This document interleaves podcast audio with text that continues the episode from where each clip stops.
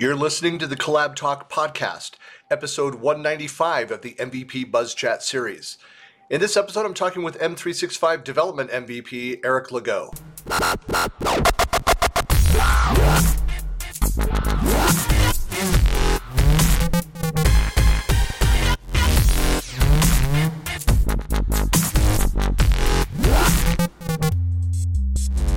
Hey, everybody, this is Christian Buckley doing another MVP Buzz Chat. I'm talking today with Eric. Hello.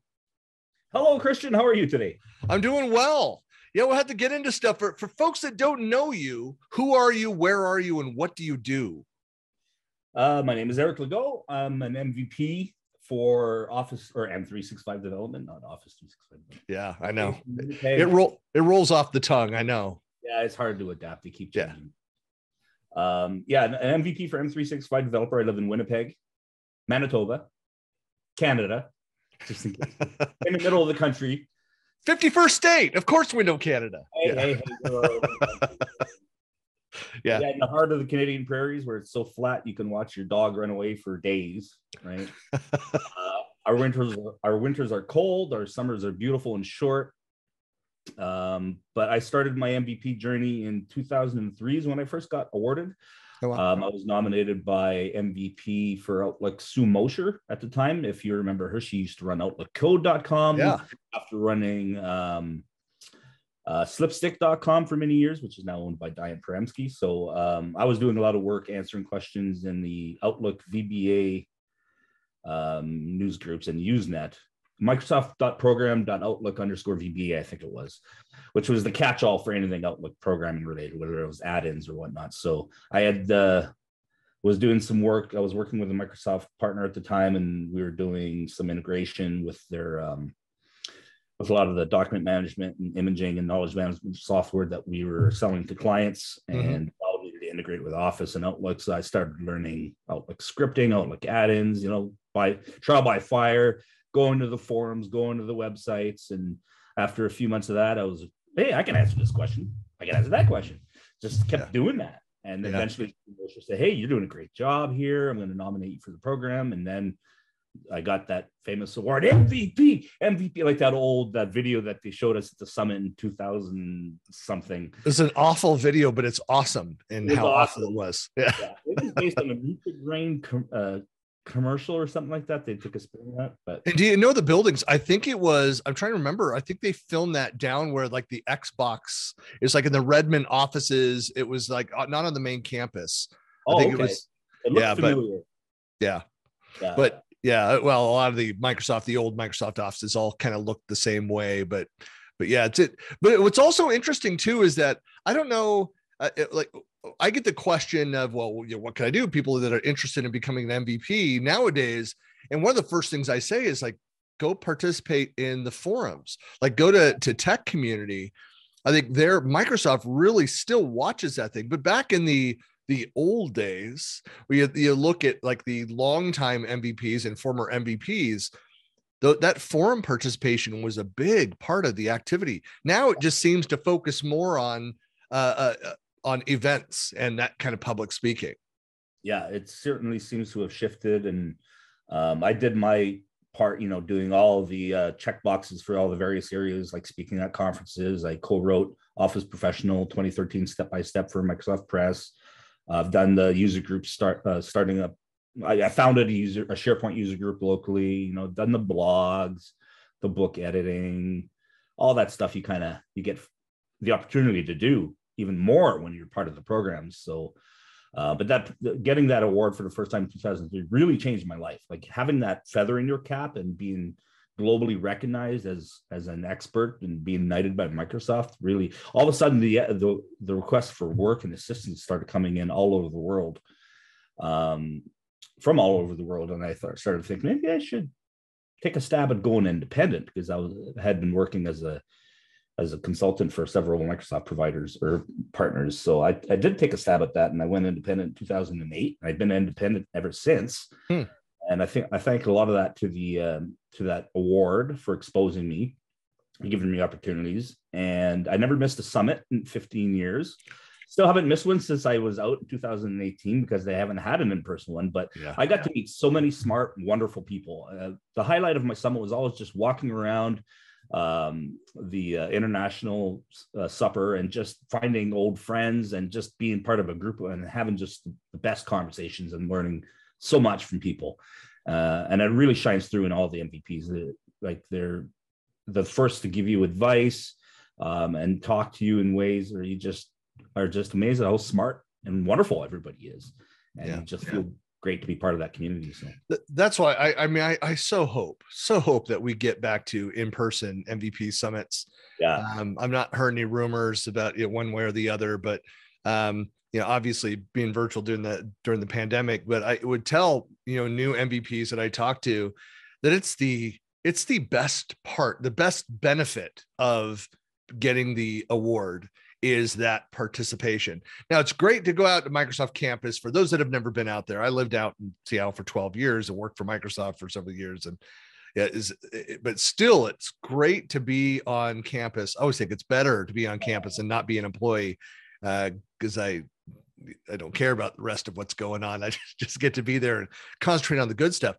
But just uh, to to do those deep dives with the product teams, yeah. uh, go out to dinners and mixers, but then just to listen to, like I've got my questions and it's great, but just to listen in that venue to the, these smart people around you, most of them pretty smart, Oh, I won't say all. Well, you know who you are out there, um, but uh, but to listen to their questions and kind of and feed off each other. Uh, you know, uh, so I'm I'm very much a collaboration personality. Like that, I get energy from other people. Like that, so I just I get excited by that. Whereas my wife is the classic introvert, where talking to people it, it just physically drains her where she needs to recharge in a uh, a sensory uh, uh, you know a, a chamber a yeah. you know she needs just needs to be uh, uh, removed from from the world but it, it, you have that experience at those events just to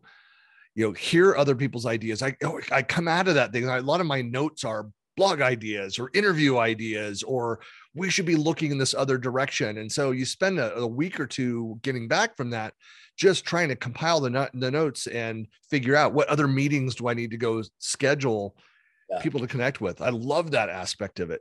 Absolutely. All, I always enjoyed uh, meeting with the product managers. Um, and those are always eye opening to see how things work behind the scenes, how they plan features, how long it takes for some of the simplest features to get developed. Hmm. Uh, but being able to contribute too, like and say, no, you should be looking at this feature or why you're looking at this feature. Because a lot of the times our interactions with the community um, give them insights that they don't typically have.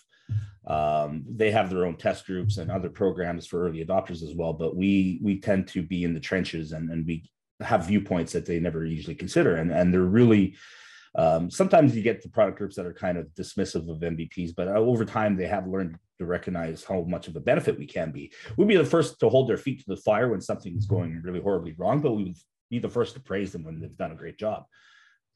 Yeah, I I think that's uh, you see that too from uh, who's participating within the MVP discussions, like who from the product team, from the engineering teams are kind of known quantities. Their faces and names are familiar because they're out there you know, I- interacting not just with MVPs, with the customers as well. And then there's a reason why you, you when you're you hear about promotions and the growth of you know, people within that it, it, and usually it's a one-to-one match the people that are very community centric and and in touch with the mvps seem to be the people that also uh, rise very quickly within the organization because they kind of they get that so i think it's just another testament to the power of community and the importance of community uh, to both sides. Multiple voices, multiple ideas. Surround yourself with smart people and listen to them, kind of thing. Yep. Well, not one person has all the answers, and especially in software.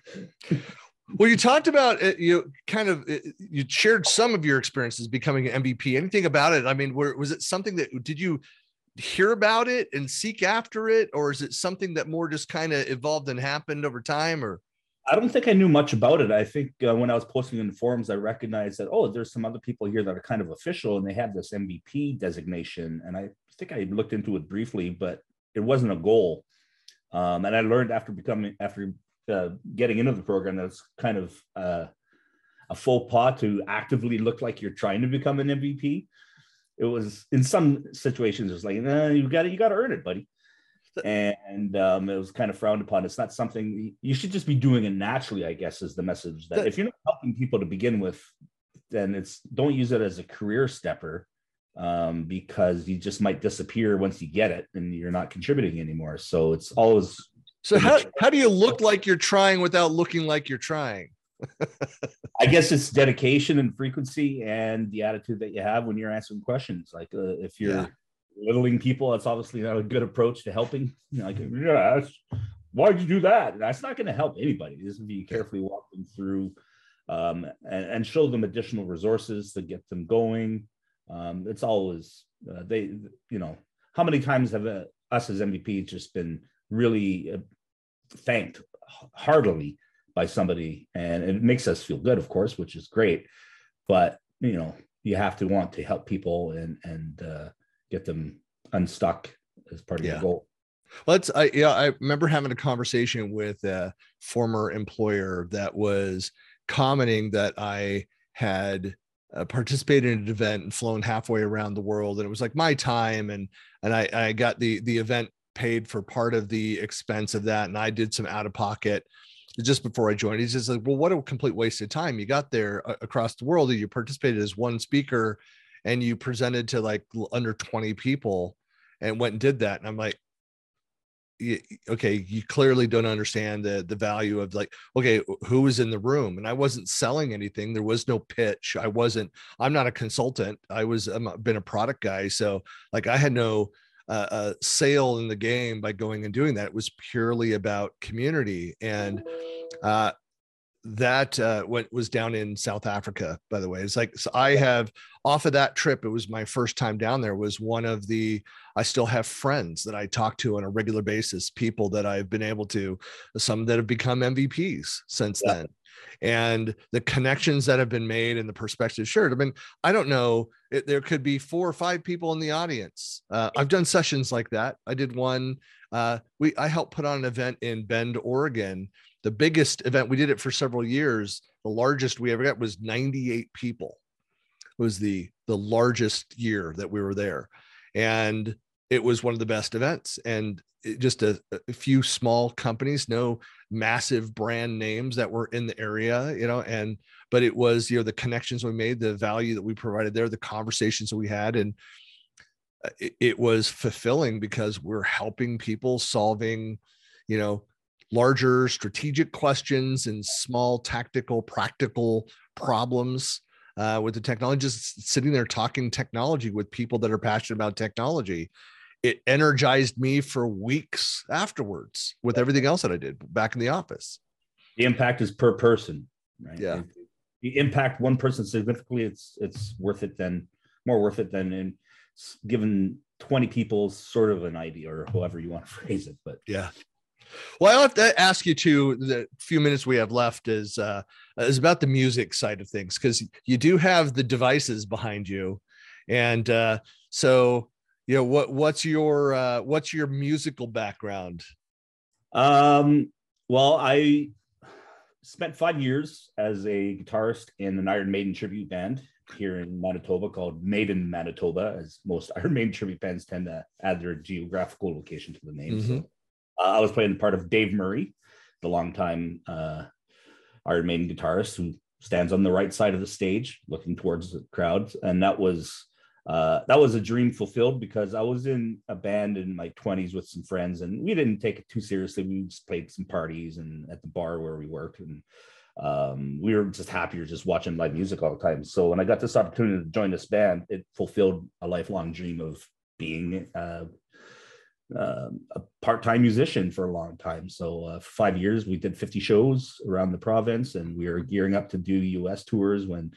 um, um, issues with the band arose, which always seems to happen, right? Which happens, yep. Now it's a, in a different flavor with um, all new members except for the drummer who replaced our previous drummer. You know, it's always the thing with bands, but it was great. It, uh, I love performing, um, and uh, it was an eye opener how to uh, it's a different skill set when you're performing in front of a, an audience of people that you're giving a technical presentation to versus entertaining them with music. You have to look them in the eye. You have to you're you're you're presenting at the same time, uh, but you can't just stand there staring at your guitar or your shoes. You got to look people in the eye and show them a good time. Yeah. And the funny thing is, I learned that really for the first time back in 2008 at the MVP Summit when we had the party at the Experience Music Project, and they had that was a kind of a rock and roll themed or a musical themed night where they encouraged people to dress as as musicians, and they, and they had the, the live band karaoke, the rockaroke thing there, mm-hmm. and I went up and I did Enter Sandman, and I was so nervous before that. And I had dressed in, I had a long black curly wig and Ozzy glasses and a jean jacket. I looked like a total banger, right? Because I am a banger. Um, but I was so nervous. I'm like, you know what? This isn't about me. I got nobody wants to see somebody up on stage looking nervous, right? And I only had a handful of experiences performing live, and, and that was 15 years prior. So I just shoved aside all that nervous energy and said, I'm going to entertain that crowd. And it was the best stage possible. I don't know if you were at that particular summit, but the Experience Music Project has this one huge area where you can have a live show, and the backdrop is insane. Yeah. And most of the crowd was there, um, 400, 500 people maybe in front of the stage, and they ate everything up. Uh, MVPs, you know, and they were singing along, and it was it was amazing.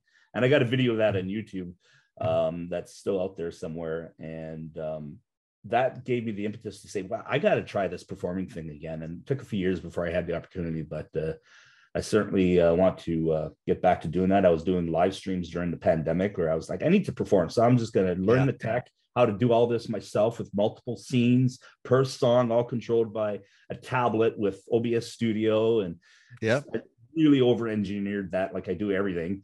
Hmm. Um, but I had an hour and a half of material, and so I'm hoping to get back into a band at some point. But uh, yeah, because uh, I, I uh, similar, I was the lead singer of an alt rock band. I was, you know, we did that for three years, and we toured around Northern California. And I, I always tell people that, uh, like, I don't get really get nervous on stage. You get a little bit butterflies when there's like, especially new content, until you're up there, and then it's just fine and go. And I really enjoy it and a lot of that was kind of I, I, always tell people burned out of me because of being up there with all original content. So they're my words it's my voice out in front of the band you know doing this stuff playing shows. And you you it, it just i got used to that. I always say the same thing i, I miss doing that performing. I, I enjoyed that.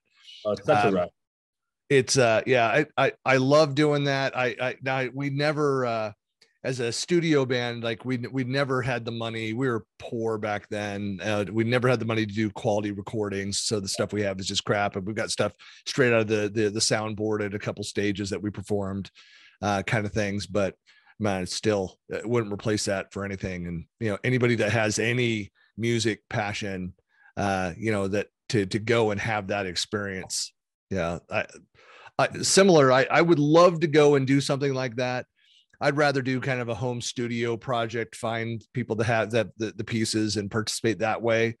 Um, I, am okay with. I always said that uh, this is just like the old me talking now. Like I loved doing the shows. I didn't like a lot of the venues and the people that I had to deal with to get the gigs. that's, a, that's, a, slog.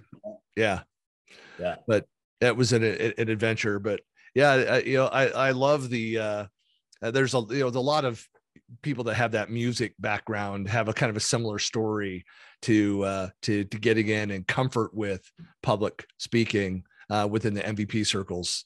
Yeah, so yeah. we need, we need more MVP based bands, is what I'm saying. they've tried, they've had, they've tried, but it's tough when you get five people who've never jammed before. What are we going to play? And some, you know, let's play Blackbird. I don't know Blackbird. Yeah but I've been having fun. Um, like you mentioned the home studio bit, I've got a pretty good setup down here. I'll, I'll show you uh, what I've got going on. Uh, so that's kind of like my photo slash video slash audio studio. Yeah. There's some cars back there that you can't see in a drum set. And um, uh, yeah, I'm really set up to do some pretty decent audio and video productions. So I'm learning and ramping up those skills. I would like love to produce other talent um, because it's pain in the, in the butt to produce your own stuff with no help, but yeah, the technology is yeah. there to do it.